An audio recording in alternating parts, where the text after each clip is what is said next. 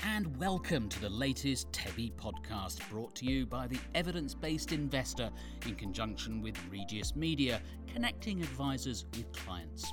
I'm Robin Powell, and lucky for some, this is episode 13. My guest this week is Martijn Rozemuller, Managing Director of Think ETFs based in the Netherlands. Martijn, thanks for joining us. You have a fascinating background.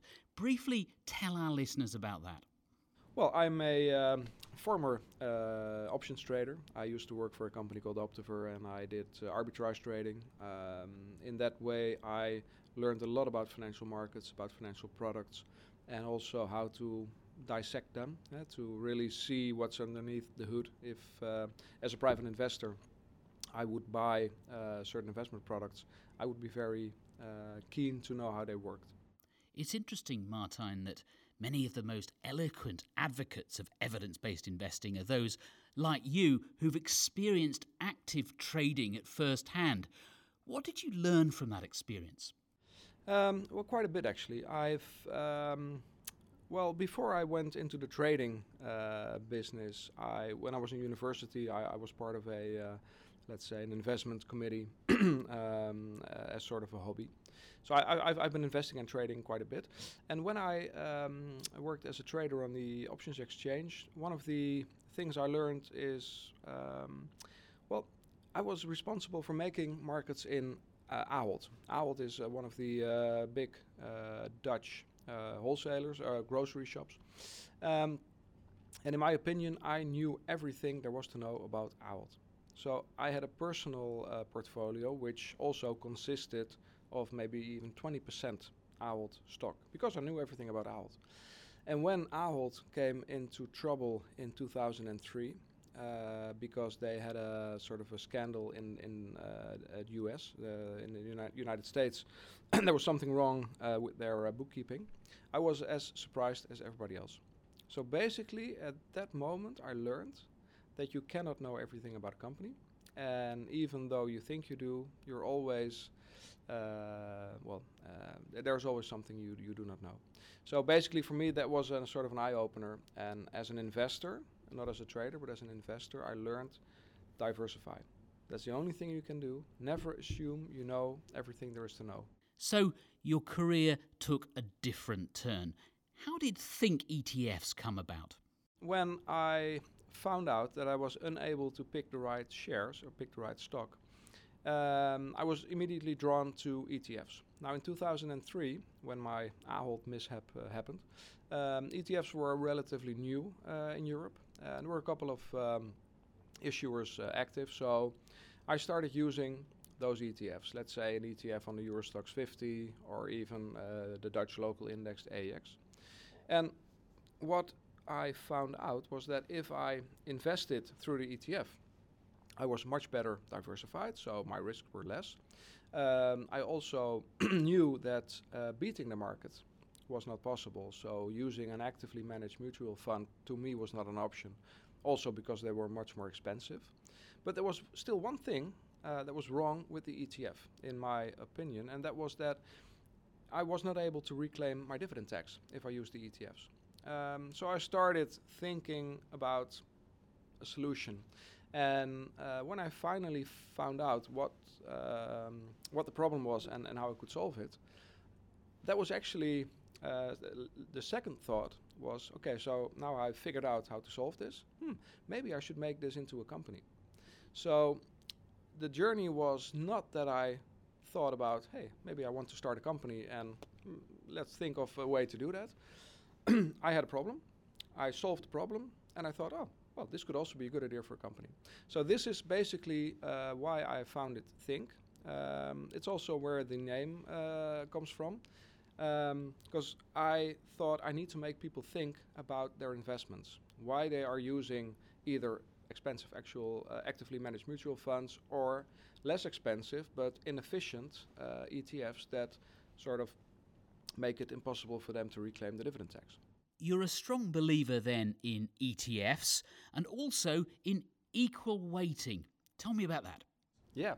Well, when I uh, founded uh, Think, our first ETFs were relatively simple. Let's say the local indices. Uh, we had some uh, mixed asset ETFs, which at that point were quite revolutionary. Um, uh, but uh, that was basically it. And then, about after two years, we needed to expand the range of products.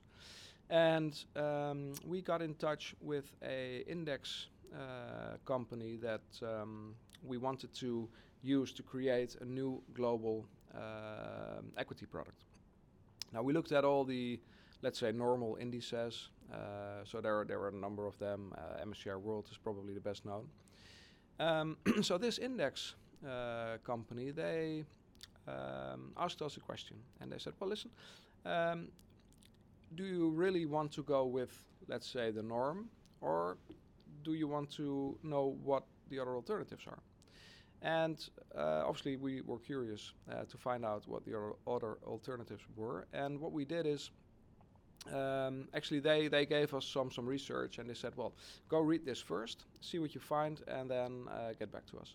Now, one of the things they gave us was research on equal weight indexing.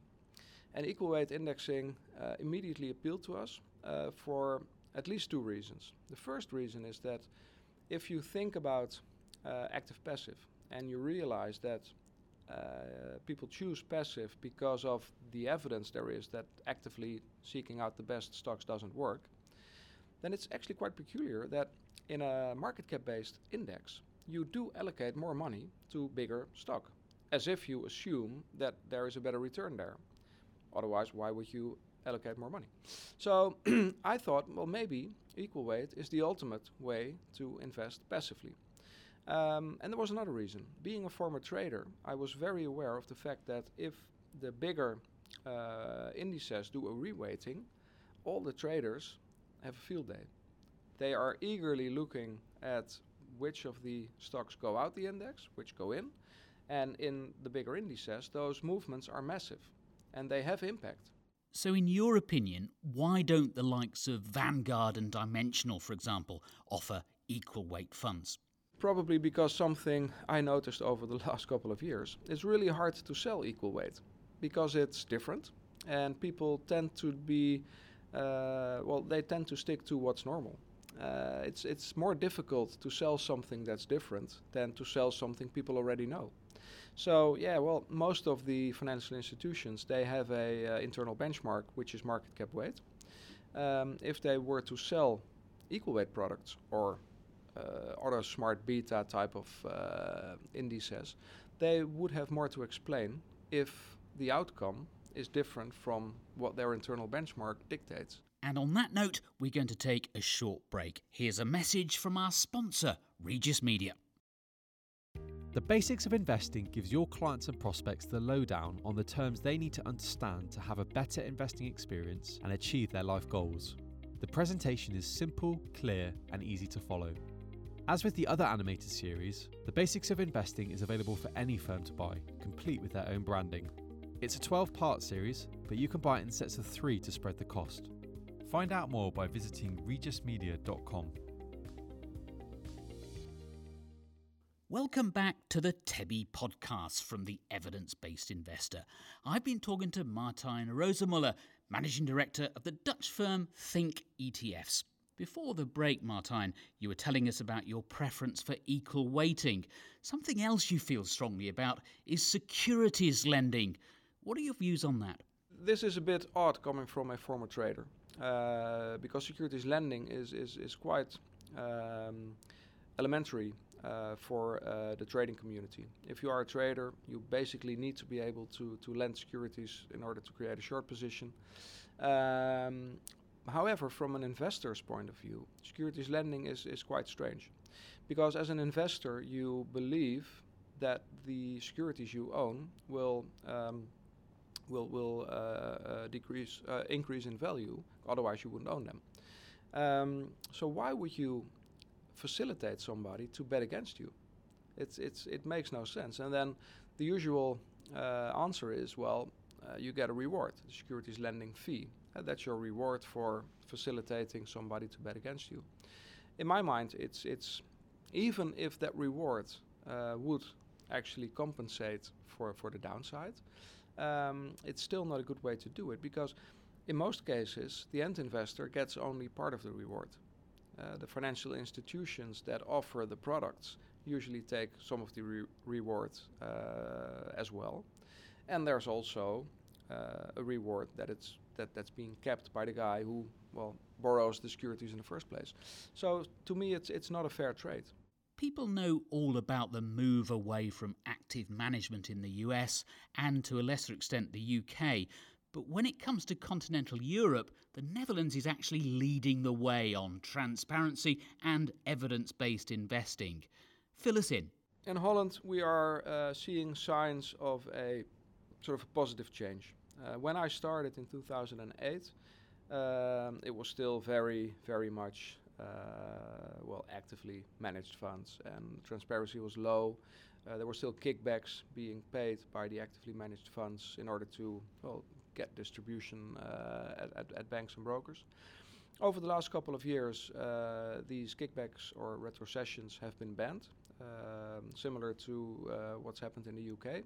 Um, that helped. Also, regulators are um, looking closer at uh, well transparency from both uh, structural perspective as a cost perspective.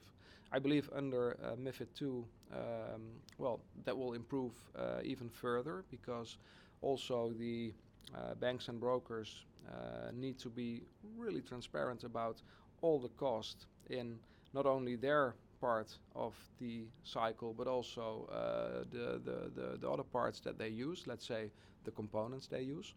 Um, so I think the next 12 to 18 months will change uh, for the better in Holland. Uh, uh, transparency, especially on cost, and um, I think that will also uh, lead to more um, well, evidence-based investing. People will uh, become more aware of um, that these more, more expensive products do not uh, add the value that they think they add. Actually, as a matter of fact, they take away value. Uh, because it's not only the cost of manage managing uh, the fund that takes away uh, revenue, it's also the unnecessary actions. Because it's not only that picking the right stock doesn't work, Market timing also doesn't work. Trying to go in and out of the market uh, is something that you can promise your client, and it sounds really interesting, and it might even be an argument why you are more expensive than somebody else. But in the end, if you do not create value by doing so, but actually destroy value, then you have no business case. And I believe that all the changes that are now being put in place will make it more uh, visible to the end client what is actually going on.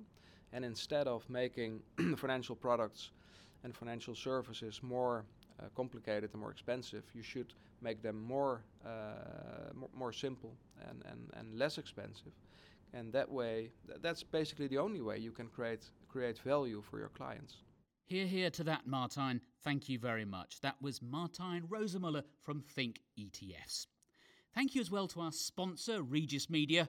If you're a financial advisor and you want to find out how Regis Media can help you attract, retain, and educate your clients, visit the website regismedia.com. Finally, a request. If you've enjoyed this podcast, please subscribe to it on iTunes or on SoundCloud. And if you really want to get into my good books, why not write a review on iTunes?